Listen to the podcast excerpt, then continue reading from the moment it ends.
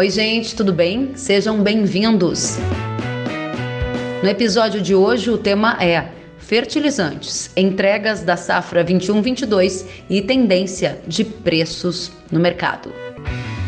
Os nossos convidados são Fernando Cadori, presidente da ProSoja Mato Grosso, e Juliana Lemos, analista-chefe do Global Fert.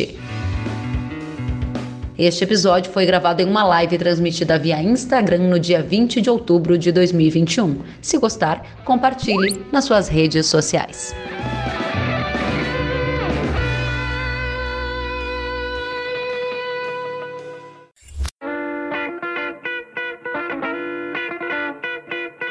Juliana, seja muito bem-vinda, boa noite. Olá, boa noite, Kellen, boa, boa noite a todos que nos assistem. Boa noite, Fernando, também. Acabou boa de Boa noite, bom.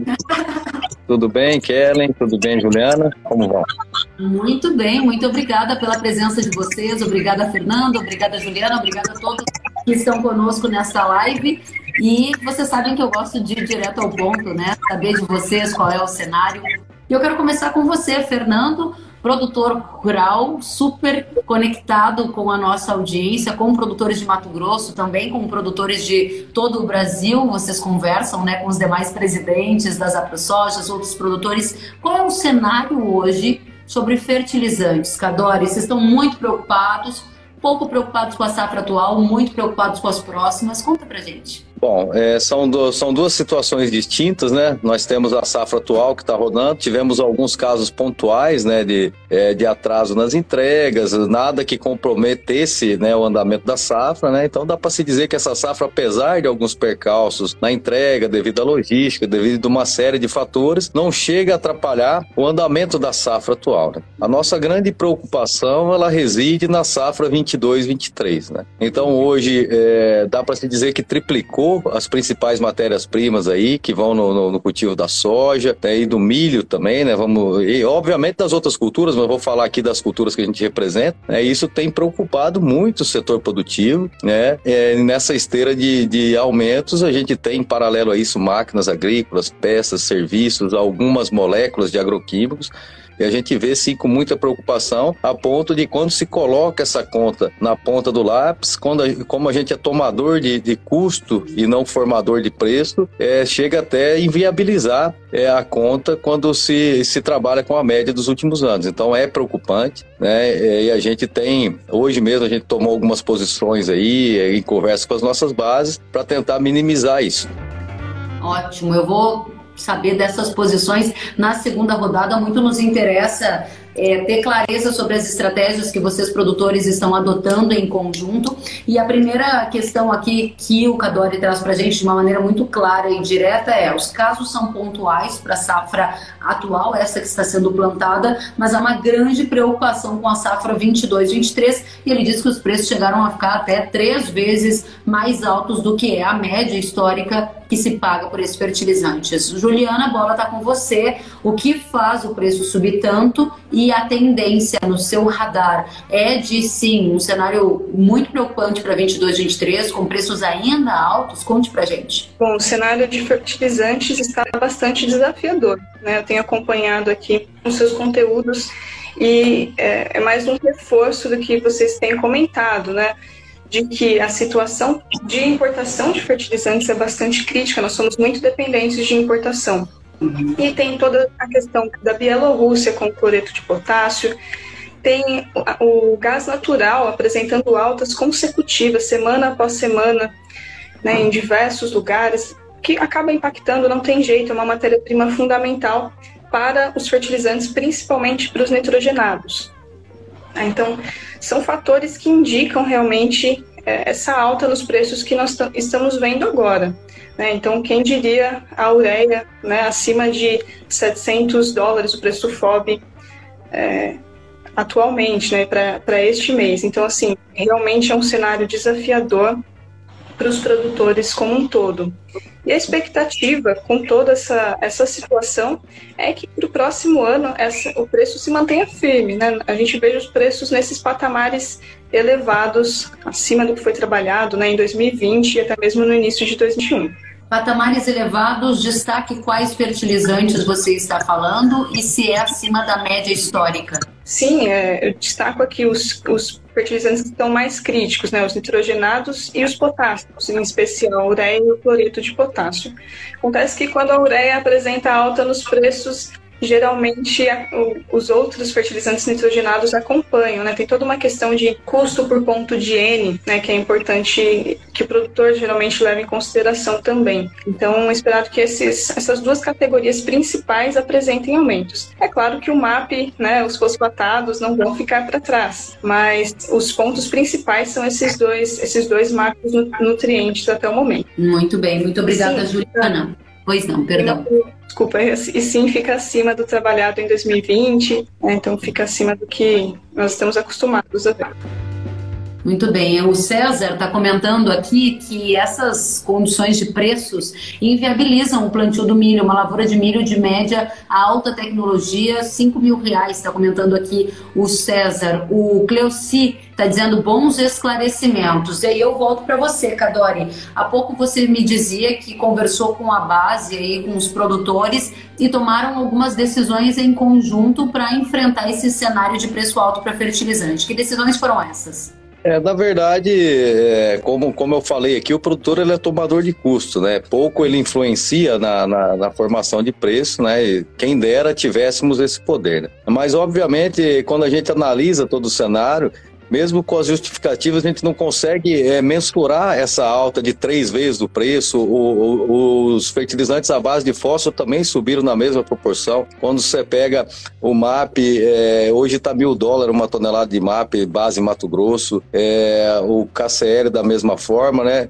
É, mesmo que o petróleo tivesse triplicado não, não justificaria, né? Então, é, é, claro que a gente não, não, não tem como linkar diretamente, mas a gente parece nítido muitas vezes que a relação de troca entre o grão vendido é, se equalizou e até subiu em relação à compra de uma tonelada de fertilizante. Né? Claro que, que isso é uma percepção dos nossos produtores, estou né? colocando aqui uma percepção muito orgânica da base, né? e, e não tem como negar que a China, por exemplo, ela troca fertilizante por alimento. Então, a gente vê esses embargos da China, a gente vê essa questão da Bielorrússia, que é uma questão política também, que ela usa portos porque como ela não tem por onde exportar, ela depende de portos ali da União Europeia e pode sofrer embargos, mas mesmo assim é, a gente não vê justificativa para triplicar o preço. Isso aconteceu com o fornecimento de peças nos automóveis e ninguém viu triplicar o preço de automóveis, enfim. O que a gente vê é um aumento desproporcional aos produtos usados no agronegócio. Quando você pega máquinas agrícolas, uma máquina saiu de um milhão e meio para 3 milhões e 700.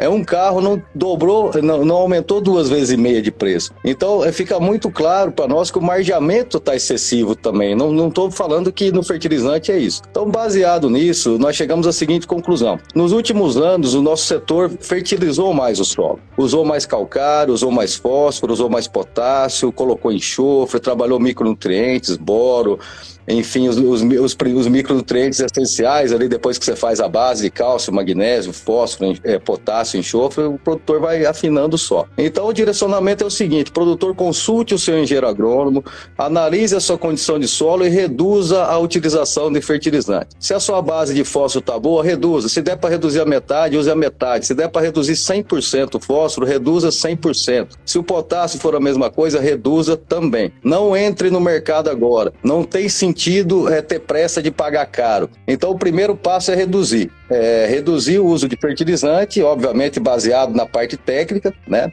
A gente sabe é, muito bem que fósforo, em muitos casos, aí o produtor, pelo fósforo a aí ele acabou corrigindo o fósforo na base do solo para depois entrar, é, tirar o fósforo da linha e colocar em, em cobertura, fala aqui do Mato Grosso pelo menos. Então existe essa possibilidade, lógico que conversando com a sua parte técnica. É uma maneira que se, que se acha, não é a correta, mas de fazer a conta fechar. Então nós achamos agora que é hora de reduzir a utilização de fertilizantes, não tem sentido você triplicar o custo, mesmo base... você imagina que a gente está falando em triplicar o custo em grão. Nós estamos falando de soja, o milho no patamar histórico altíssimo. E mesmo assim você tem uma relação nunca vista alta né, de relação de troca. Então a primeira orientação é reduza. Conseguiu reduzir, reduza. Fósforo, potássio, enxofre, o que dá para reduzir, reduz. E a segunda, não vá para o mercado agora. Não precisa ter pressa para pagar caro. É, é, isso é uma máxima que não serve só para agricultura, serve para qualquer setor da economia. Porque hoje a conta não fecha. Se você for fazer um barter hoje, não fecha. E na esteira da ponta disso tá os fertilizantes, tanto a base nitrogenada quanto o potássio e até o fósforo também acompanhou tudo isso. Máquinas, de outro lado, serviços, peças e implementos e algumas moléculas que também a gente tem origem é, em países que são importadores de alimentos. Por exemplo, o glifosato, a gente tem relatos hoje uma, é, que de 4 dólares passou para 16. Então, nenhum aumento de custo de frete marítimo, de combustível, justifica quadriplicar né, o custo operacional. Então, com relação aos defensivos, é difícil a gente dizer reduza isso, reduza aquilo. Agora, fertilizante, a gente tem certeza que do jeito que está os solos matogrossenses, muitos produtores conseguem trabalhar, é, de repente não vai conseguir o resultado que conseguiria fazendo a adubação normal, mas consegue sim reduzir, consegue sim equalizar custos, já que é, é, é, tão. A não ser que até lá, é por isso que eu digo que também esperar para entrar no mercado pode ser uma alternativa, porque de repente daqui é muito cedo para falar, ainda até é, abril, maio, junho, de repente seria o timeline para para estar tá comprando fertilizante do ano que vem e esse preço se reduz e a relação fique viável novamente.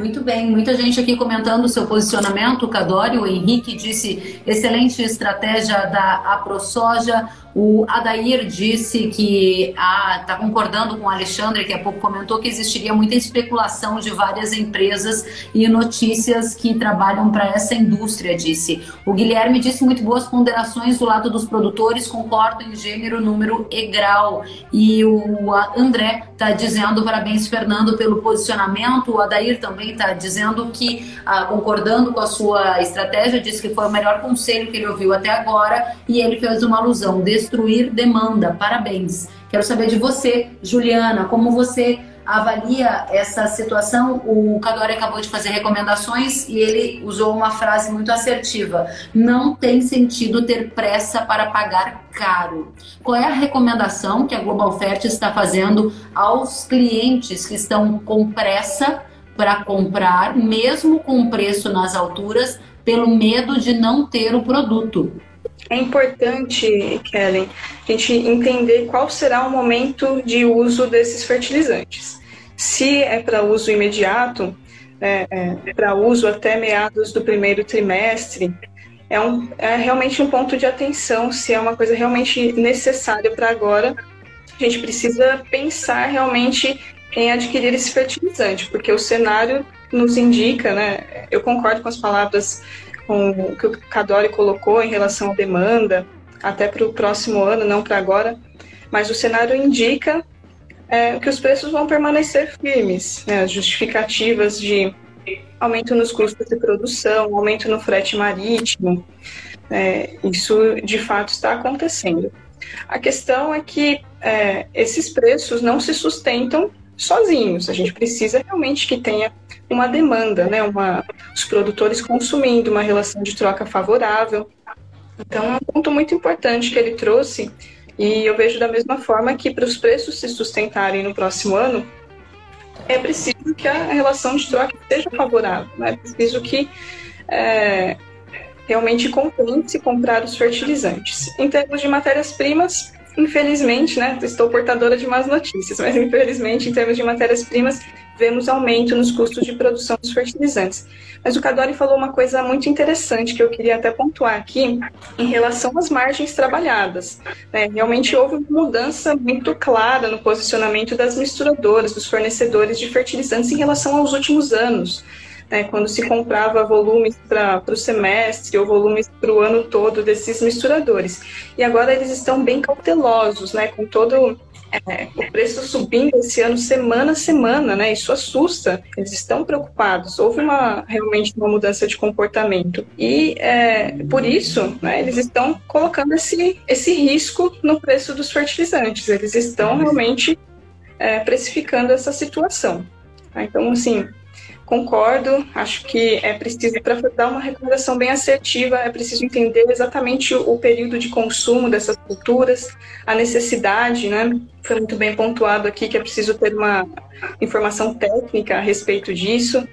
Então, é, são vários pontos para gente, a gente levar em uhum. consideração. Muito bem, você trouxe um outro elemento rico para nossa conversa. O Cadori chamou a atenção sobre a majoração das margens, né, apontando que esse é um cenário que ele tem observado, não que isso esteja objetivamente acontecendo no cenário de fertilizantes, o Cadori me corrija se eu fizer alguma incorreção quanto ao que você disse, mas que há uma observação sobre as margens, né, em todos os elos do setor agro.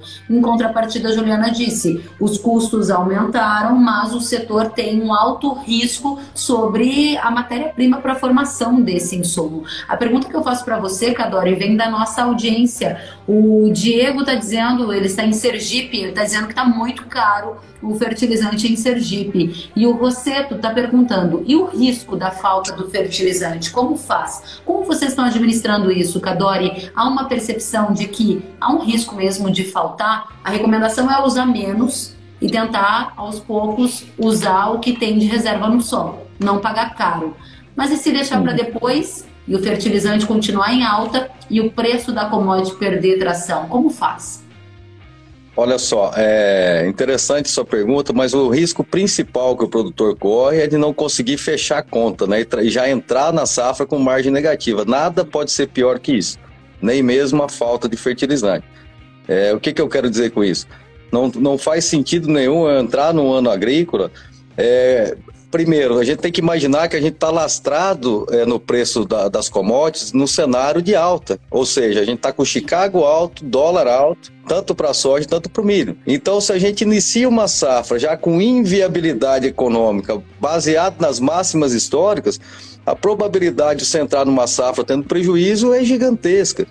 Então, nem mesmo a falta de adubo pode, é, é, nada é pior do que faltar dinheiro. Às vezes você pode plantar 100 fertilizantes, colher 15 sacos a menos, mas ter 20 sacos a menos de custo também. Então, cada produtor deve fazer sua conta. Eu não estou afirmando aqui que o produtor deve plantar sem adubo, mas eu, como produtor, como técnico que sou, eu já tive, eu já fiz teste, por exemplo, de trabalhar numa área dois anos sem fósforo, áreas que eu vinha corrigindo com fósforo gradativamente. Muitos produtores trabalham com 120 pontos de P2O5 ano após ano na soja. Isso é mais que extração. Então, de repente, em, em muitos casos, o produtor pode usar aquela reserva naquele ano até o mercado se ajustar. É, como eu disse aqui, tem que ser pautado tecnicamente, cada decisão é uma decisão da porteira para dentro, né? Então, eu só quero frisar aqui que nada é mais importante que a viabilidade econômica. Ah, vai faltar fertilizante se eu não comprar. Tudo bem, mas e se não faltar e, e faltar dinheiro para me pagar? Qual que é, o, o, que que tem sustentabilidade, né? A gente tem que pensar na sustentabilidade econômica também. Nós sabemos da importância da indústria, sabemos que a dificuldade não é do produtor, é do comprador, do importador, é de quem desembaraça, quem, de quem faz a logística. É uma insegurança é, de ponta a ponta. Mas onde não há equilíbrio, nada se mantém, né? Então todo mundo tem que ganhar na cadeia, quem importa, quem revende, e o produtor também. É, e se não, quem paga a conta é quem está na ponta final. Como eu disse aqui, o produtor é tomador de custo e o cidadão também no, na, nas prateleiras dos supermercados. É, dizem que existe duas formas de você é, equalizar a oferta e a demanda, né? Uma delas é, é, é a é, é, é, quando a, a oferta é, é, menor que a demanda e a outra é você elevar o preço de maneira tal que inviabilize a compra, né? E é o que está praticamente acontecendo com, com os fertilizantes hoje. Mas enfim, é, a gente tem muito tempo ainda até, até o ano que vem. É, a primeira orientação baseada na nossa base, quero deixar bem claro aqui que isso não é uma posição pessoal do Fernando, produtor, tá? Eu, como presidente da entidade, é, é meu dever ouvir a base e, e hoje a base tem essa posição. Quem puder e tiver condição de reduzir é, avaliando com a sua equipe técnica, faça isso e também espere. É, é, como, como a Juliana falou aqui, depende muito do timeline, que cultura vai ser, quando vai usar. Por exemplo, a gente sabe que milho em algumas regiões depende né, totalmente da, do, do, nitrogenado externo, né? Por exemplo, na safrinha aqui no Mato Grosso, a gente, a gente, ainda tem um pouco de nitrogênio que vem da soja, né? A soja deixa um pouco. A gente sabe que eh, nos estados do sul, todo o nitrogenado no milho advém de fontes externas, né? Então também tem que ser levado em consideração isso. Muito bem, obrigada, Cadori. Pergunta da, do Afonso Dias para você, Juliana. Para você, existe a possibilidade de faltar KCL para a safra 22-23? É, é, essa pergunta está sendo bastante feita ultimamente, né? O cloreto de potássio está em evidência atualmente nas mídias, né? no jornal, em todo lugar a gente escuta falar sobre isso. É, e a questão é que essa situação com a Bielorrússia, né? Por que, que a gente fala o tempo todo da Bielorrússia? Nós, nós importamos deles cerca de entre 20% e 30% do que a gente fala. Então tem uma representatividade grande, né? Então tem alguns Cs é, envolvidos nisso. Caso essa situação com a Bielorrússia né, se prolongue, eles continuem com as, sancionados pelos Estados Unidos, Canadá, Reino Unido, União Europeia, Caso isso se mantenha, é possível que a gente tenha dificuldade sim no de cloreto de potássio. Eles estão pensando em vias alternativas para exportação, né? estão estreitando relações com a Rússia, estão pensando ali em enviar produtos pelo, pelo Báltico através dos portos russos, mas como a gente também tem acompanhado na mídia, a situação logística ainda é crítica. Né? Os portos russos estão congestionados, é, então, existe um aumento na, no frete rodoviário, eu tenho enviado os produtos por lá.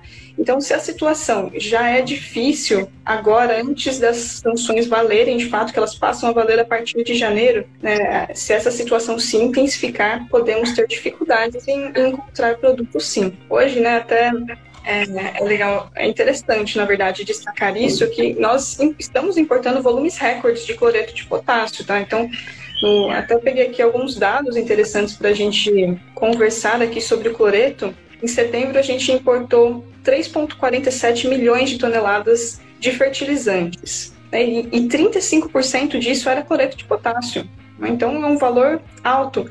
Mas esse cloreto tem destino certo. Né? Ele já está encaminhado para grandes produtores de soja, para grandes produtores de, de culturas que consomem mais fertilizantes, como soja e milho e aí acaba faltando para quem é, não conseguiu, né? Para quem não conseguiu comprar, quem tem uma menor representatividade. Um segmento que está sofrendo bastante para encontrar produto, né, quem se ainda não comprou com antecedência, é o de cana, né? Cana tem uma representatividade, é o quarto maior consumidor, quarto maior cultura consumidora e acaba sentindo um pouco mais os impactos. Então, é, isso é uma possibilidade, sim, tá? Respondendo a sua pergunta.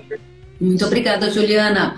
Raízes Consultoria pergunta para você, Cadori. A ProSoja Mato Grosso tem resultados de pesquisa em solos e adubação que dão segurança ao produtor para adotar a estratégia técnica como esta recomendada de diminuir a utilização de fertilizantes? Como eu, como eu disse aqui, primeiramente nós temos campos de pesquisa sim, mas isso não é para pautar e nem direcionar e nem dar consultoria para os produtores. Não é, é o que a entidade é, não é o papel institucional. As prévias que a gente tem, e aqui eu falo como presidente, falo como produtor também, é que a gente já teve casos, sim, de, de, de redução de uso em várias situações, é, e claro que qualquer tipo de redução você pode ter efeito negativo também. É, eu quero deixar bem claro aqui que o posicionamento institucional é muito simples. Em primeiro, é, em primeiro lugar, vem a sustentabilidade financeira do, do setor produtivo. Né?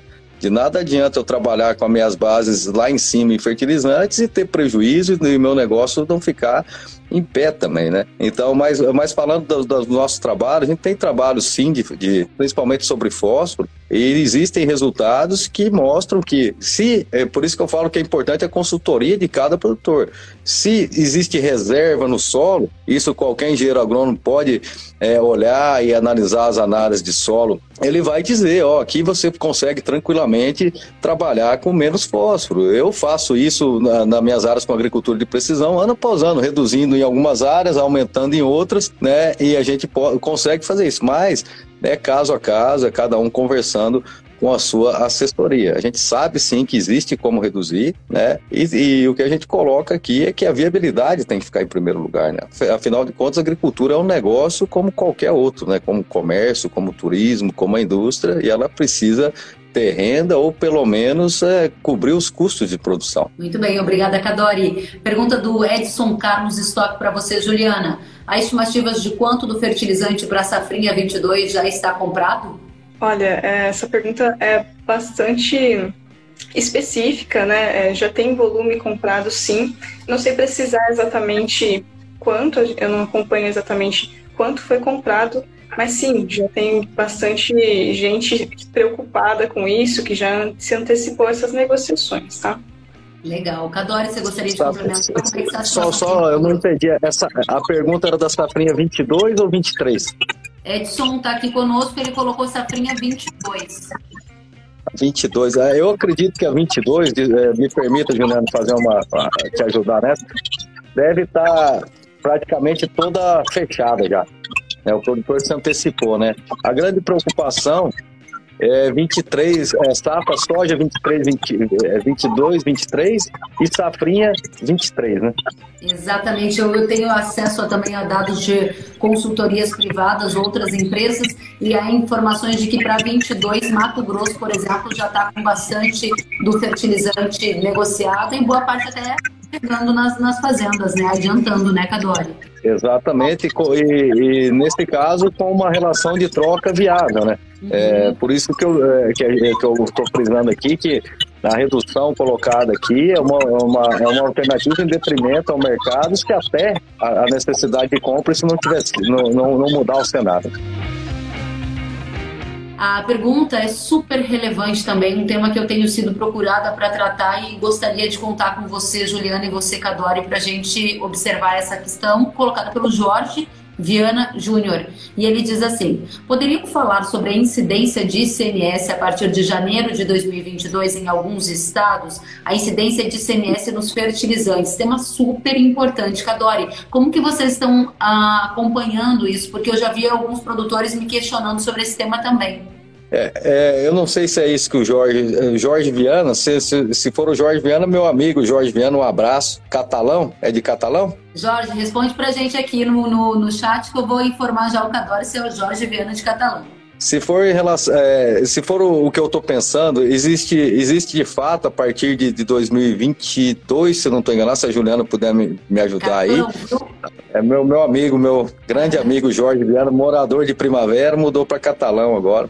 Tá é, enfim, um abraço, Jorge. É, o que que acontece? É, se for o, o, tema que, que a gente tem acompanhado, vai ter uma incidência, é uma, uma diferença em cima do, do fertilizante do mercado interno, é isso, Juliana? É, Quer dizer, da, da, da, da importação, né? O mercado interno não sofre com isso, mas o fertilizante importado vai aumentar sim. É isso? Tem, tem impactos nessa, na importação e também no, na, na venda entre os estados, né? Existia... Vamos começar então de novo aqui essa pergunta, porque ela é muito importante, ela tem a ver com tributação, que envolve custo e envolve estratégia de comercialização. Então a pergunta do Jorge Viana é justamente sobre essa situação da incidência do tributo a partir de 2022. Se você poderia falar, Juliane Cadori, sobre a incidência do ICMS a partir de janeiro de 2022 em alguns estados.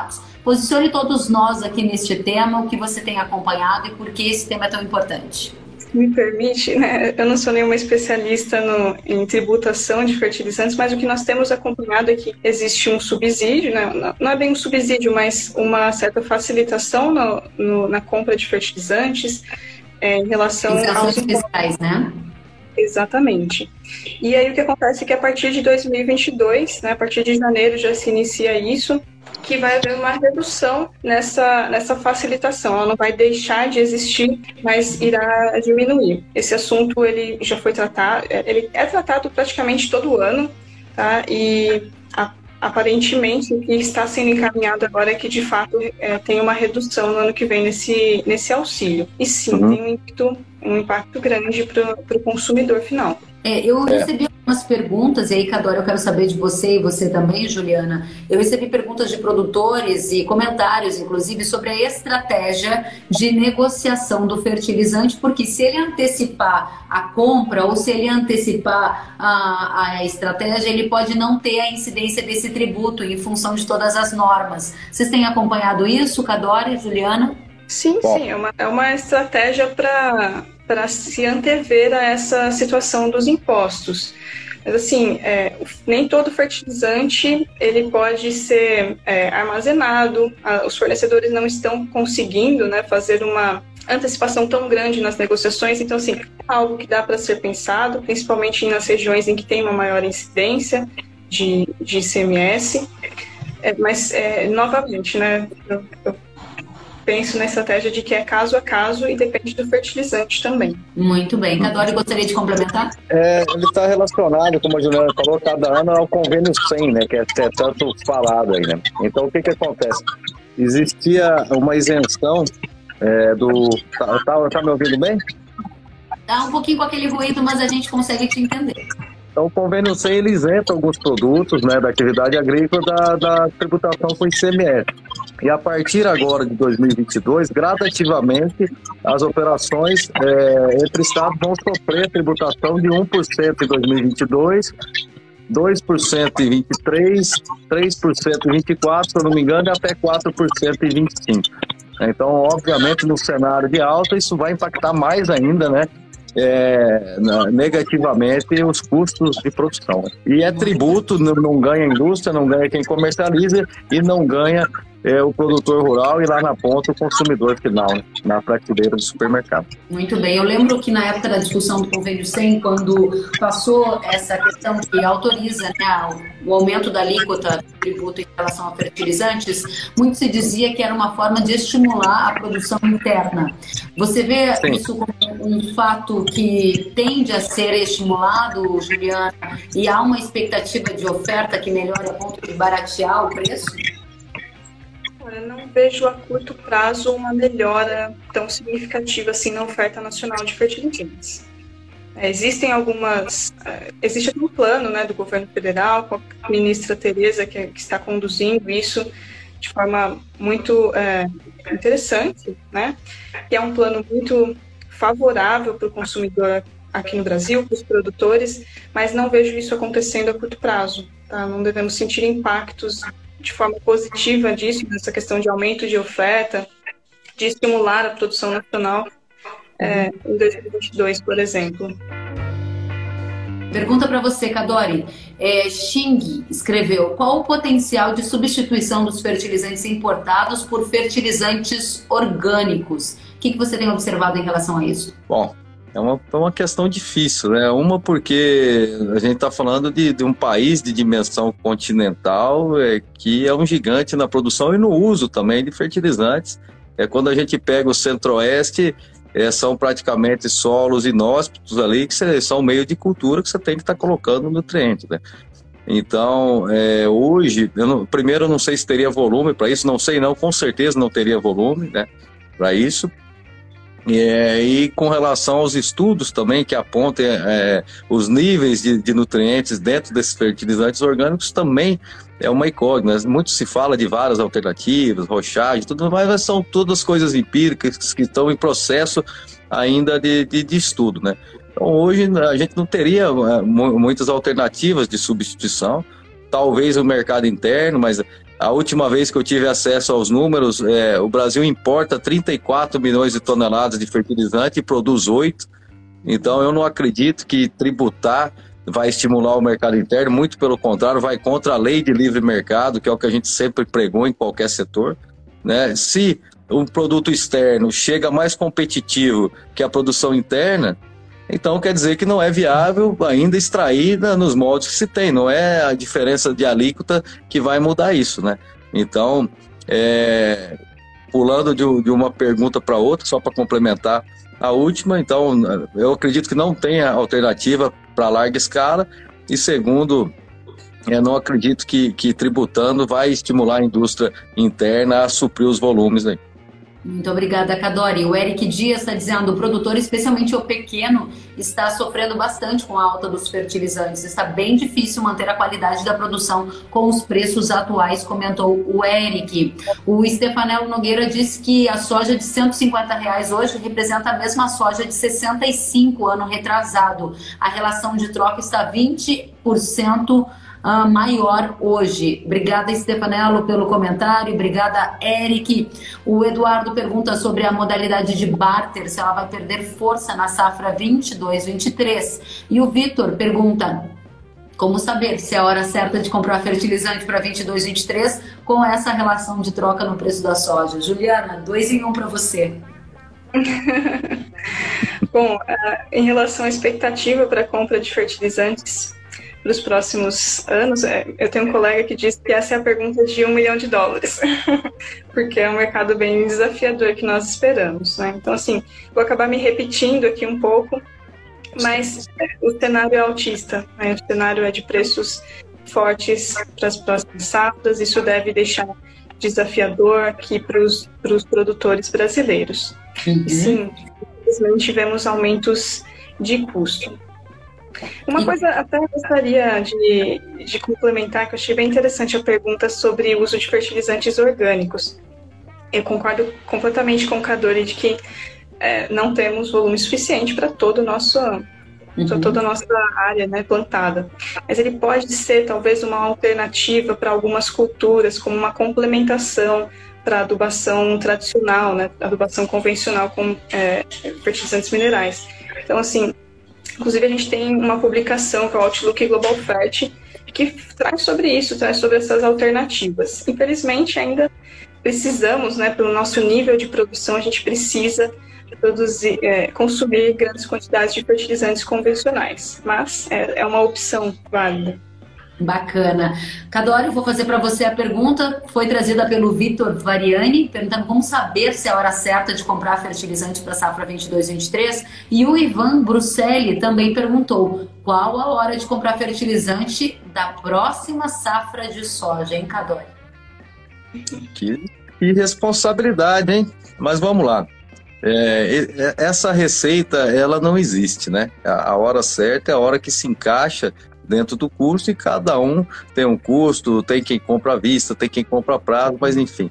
Se eu pudesse colaborar com, com uma pequena é, percepção, eu diria que o que tem que se olhar nesse momento é a base histórica de negociação, é ela que vai ditar a viabilidade ou não de se negociar. Então todo produtor sabe que em um determinado momento chega uma relação que historicamente ela falou, opa, aqui não é a melhor nem a pior, é uma relação média. É, esse, esses últimos anos teve uma relação favorável, a gente já teve relações altas, mas no cenário que está hoje, ela rompe todas as relações anteriores, mesmo as piores, né?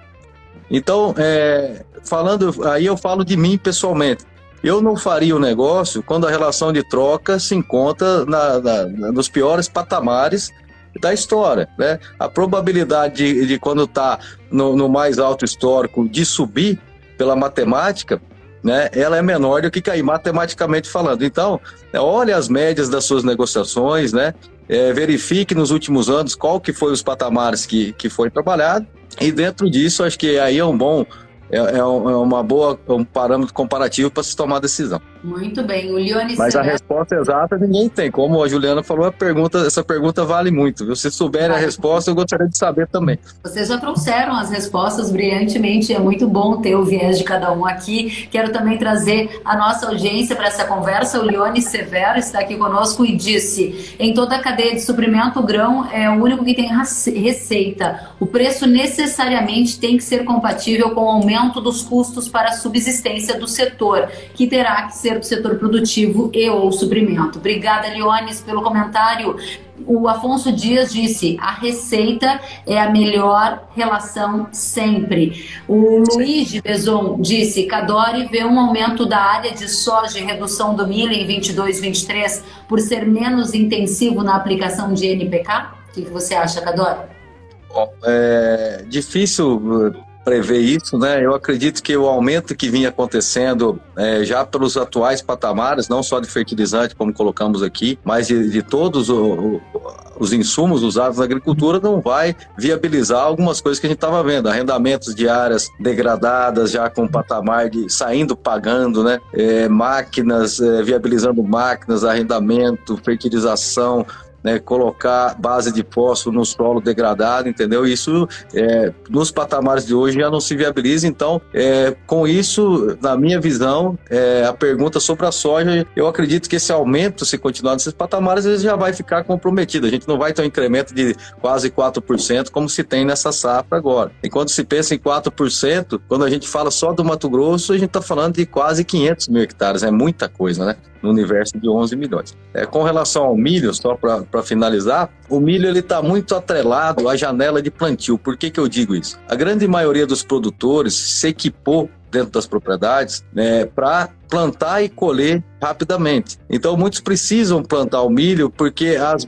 a estrutura de máquina, de funcionários, de sede está atrelada à, viabilidade e à produção de soja e milho, entendeu? Então vai depender muito a, a safrinha de milho, a segunda safra de milho de 23, de como se comportar o clima para o plantio da soja e a janela de plantio lá. Aí o nível de investimento pode ser que mude conforme o custo, isso aí provavelmente pode ser que seja alterado. Excelente, obrigada, Cadori. A Isa está aqui, Isa, Isram, a Isa, não vou saber dizer teu sobrenome não, mas a Isa está aqui dizendo que estão de parabéns, a live está excelente, ela aplaudiu aqui e o Eu Jefferson Santos perguntou para você, Juliana, se esses preços demorarem para cair ano que vem, teremos caos logístico para entregar isso tudo? Olha, a logística já está quase um caos. É, é, a situação logística é bem crítica, tá? E a gente não vê uma melhora, pelo menos até o primeiro semestre de 2021. Desculpa, de 2022, estou atrasado um ano. É, então é uma situação bem complicada que já está impactando, né? É, e ela pode se estender, infelizmente. Muito bem. Uh, Emerson, direto de Brasnorte, está dizendo excelente live, parabéns pelo conteúdo. Obrigada, Emerson. Então, para encerrar, já que está todo mundo gostando, vamos manter nesse astral, nesse nível e qualidade de conteúdo. Cadori, sua mensagem-chave para nossa audiência, você, o que acha que é essencial que todos que estão nos acompanhando, preocupados com o mercado de fertilizantes, tomem nota, anotem no caderninho e sigam essas regras de ouro para manusear esse momento que é mais desafiador. É difícil, né? É uma situação. Bom, é, eu, eu, repito o que eu disse no início aqui. Eu acho que é, o principal insumo que se deve ter na agricultura é a viabilidade. Sem viabilidade não adianta absolutamente nada, porque é a viabilidade que vai dizer se o negócio vai ter continuidade ou não. Então, como eu disse aqui, procure otimizar é, os fertilizantes dentro da sua realidade. Se você tem reserva no seu solo, utilize, né? E para isso você tem como consultar um engenheiro agrônomo, o seu técnico, né? mapear através de análise de solos, né? E se existir essas possibilidades, esse é o primeiro ponto. É o ano de utilizar as reservas, né? Como a economia que a gente faz numa poupança, o solo também, é, se foi bem manejado, ele pode ser uma poupança que tem que ser utilizado nessas situações. Ah, em segundo, é, quando a gente tem um excesso de preço, um preço elevado ao extremo, nós acreditamos, e como eu disse aqui, essa, essa posição é baseada nas conversas nossas com nossos núcleos, que não se precisa ter pressa para pagar caro é, falando da safra 22-23. A gente tem bastante tempo para negociar ainda. Então, se a relação não é atrativa, e a relação atrativa é aquela que traz viabilidade, espere para ir para o mercado e use a reserva do seu solo, basicamente, né, eu diria isso, e não só para fertilizante, como todos os insumos da agricultura. Eu falei bastante de máquina aqui, se me permite, eu quero voltar a falar de máquina. O produtor tem a cautela para comprar máquina. A gente saiu de uma situação recente que o presidente de uma companhia é, que vende máquina, não vou citar o nome aqui, foi a público. Aqui, hein, Pois é. Então, é, quem assistiu sabe, para o, o presidente de uma companhia que produz máquina falar produtor não é hora de comprar máquina, é, é hora de cautela, do, de, do pé no freio, de se estabilizar, de sair do efeito manada, que muitas vezes pode colocar em risco o negócio. Então, é, essa é a mensagem que a gente deixa, é um momento de cautela, não é para assustar ninguém, mas existe sim alternativas e é essas que o produtor tem que buscar com consultoria ou, ou usando o seu histórico, o seu conhecimento, que é importantíssimo na agricultura, o histórico também dentro das relações. Tá? Bem, muito obrigada, Catori, pelo seu tempo, pela transparência, pela disponibilidade em estar aqui falando com a nossa audiência. Muita gente agradecendo. O Jackson está dizendo parabéns pela live, excelente conteúdo. Negócio ruim, não tem pressa, disse ele. O Robson Oliveira disse: essa é a frase, abre aspas, não precisa ter pressa para pagar caro. Produtores valorizem os bons parceiros de negócios, disse o Robson. O Douglas disse ótima live, muito importantes as informações para auxiliar na tomada de decisão. Era justamente essa a nossa intenção. Que bom que gostaram, mas ainda não acabou. A Juliana tem a última mensagem para a gente e eu aproveito para trazer duas questões, se você puder colocar na sua consideração final, Juliana. Uma delas do Ezequiel Sebolt, que disse sobre a China parar de exportar nitrogênio e fósforo. Dá para você trazer uma consideração sobre isso? E a segunda, Alexandre Sombrio disse: Juliana, você acredita que os operadores logísticos podem reduzir o valor dos fretes marítimos? Mais um dois em um para você. Vamos lá. Em relação ao frete, neste momento não estou enxergando uma redução, tá? Infelizmente, essa, essa situação logística é um pouco mais complexa do que apenas, é, apenas entre aspas, eu coloco aqui, a, a situação de Covid-19. Né? Tem muitas outras coisas ligadas à cadeia de fornecimento como um todo aqui relacionadas. Então, não vejo uma melhora antes do, do primeiro semestre de 2022. Em relação à China, isso preocupa, isso tem chamado muita atenção. É, realmente, a situação de altas nos preços das matérias-primas na China estão dificultando a produção dos fertilizantes lá, e o governo ele não proibiu de forma enfática e positiva ainda a exportação de fertilizantes, mas ele tem sim incentivado a, man a manutenção do produto no mercado doméstico chinês. E isso tem impacto para a gente. Não é impacto tão direto de abastecimento, a gente importa cerca de 6% da China, mas influencia sim no preço dos fertilizantes. Né? A China ela é um grande parceiro comercial ali da Índia, que é o segundo maior consumidor de fertilizante do mundo, então, é, infelizmente, novamente, acaba influenciando nos preços dos nitrogenados, né, do nitrato, da ureia e do sulfato é, no mercado como um todo. E como consideração final, se você já me permite, eu quero parabenizar essa é, os produtores né, rurais que nos assistem, porque 2021 não tem sido um ano fácil e o agro novamente mostrando a sua força, mostrando uh, que, que tem capacidade, que tem garra para conseguir é, com, continuar a, a, a contribuir para o crescimento do Brasil. Então, assim, um ano difícil que nós passamos e é, preciso muita atenção. Agora, a minha meu ponto de atenção aqui que eu quero deixar com vocês é de que fiquem atentos às informações. Né? O mercado de fertilizantes, no, assim, no, nos últimos 10 anos, não foi tão agitado. Né? Busquem informações de qualidade, busquem informações sobre esse mercado embasadas e não apenas de, de títulos, né? de manchetes que a gente vê por aí. Busquem parcerias que possam ajudá-los. Acho que essa é a minha mensagem final. Que bacana. Muito obrigada, Juliana. Muito obrigada, Cadore. Quero aqui agradecer demais a vocês e a nossa audiência super qualificada que fez perguntas assertivas. O Oswaldo Pascoaloto está aqui parabenizando a todos pela live. A Paulina, direto da Argentina, disse muito bueno, como sempre. Saudações da Argentina. A Denise está dizendo ótima live. O Carlos Fredo dizendo que a live foi excelente. O pessoal da Raízes Consultoria. E aqui vocês podem acompanhar nos comentários comentários que tem centenas de pessoas agradecendo a cada um de vocês pelo brilhantismo do trabalho. Encerramos também com as saudações da, do Odinei, direto do Rio Grande do Sul, e da Norma Gatos. Parabéns, excelente, disse ela. Que bom ver amigos por aqui, que bom ver vocês. Se cuidem. Cadore, volte sempre. Juliana, volte sempre. A live vai ficar salva no feed do Instagram, ela vai para o YouTube, para o Facebook e estará disponível ainda hoje em todas as plataformas de podcast para todo mundo ouvir e tomar nota mais uma vez. Até a próxima. Obrigado, Juliane. Obrigado, Kellen. Boa noite. Obrigada, obrigada. Tchau, tchau, gente.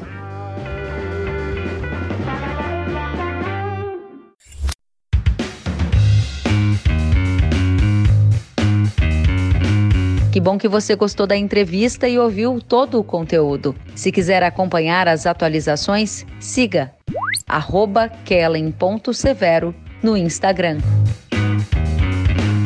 Até a próxima!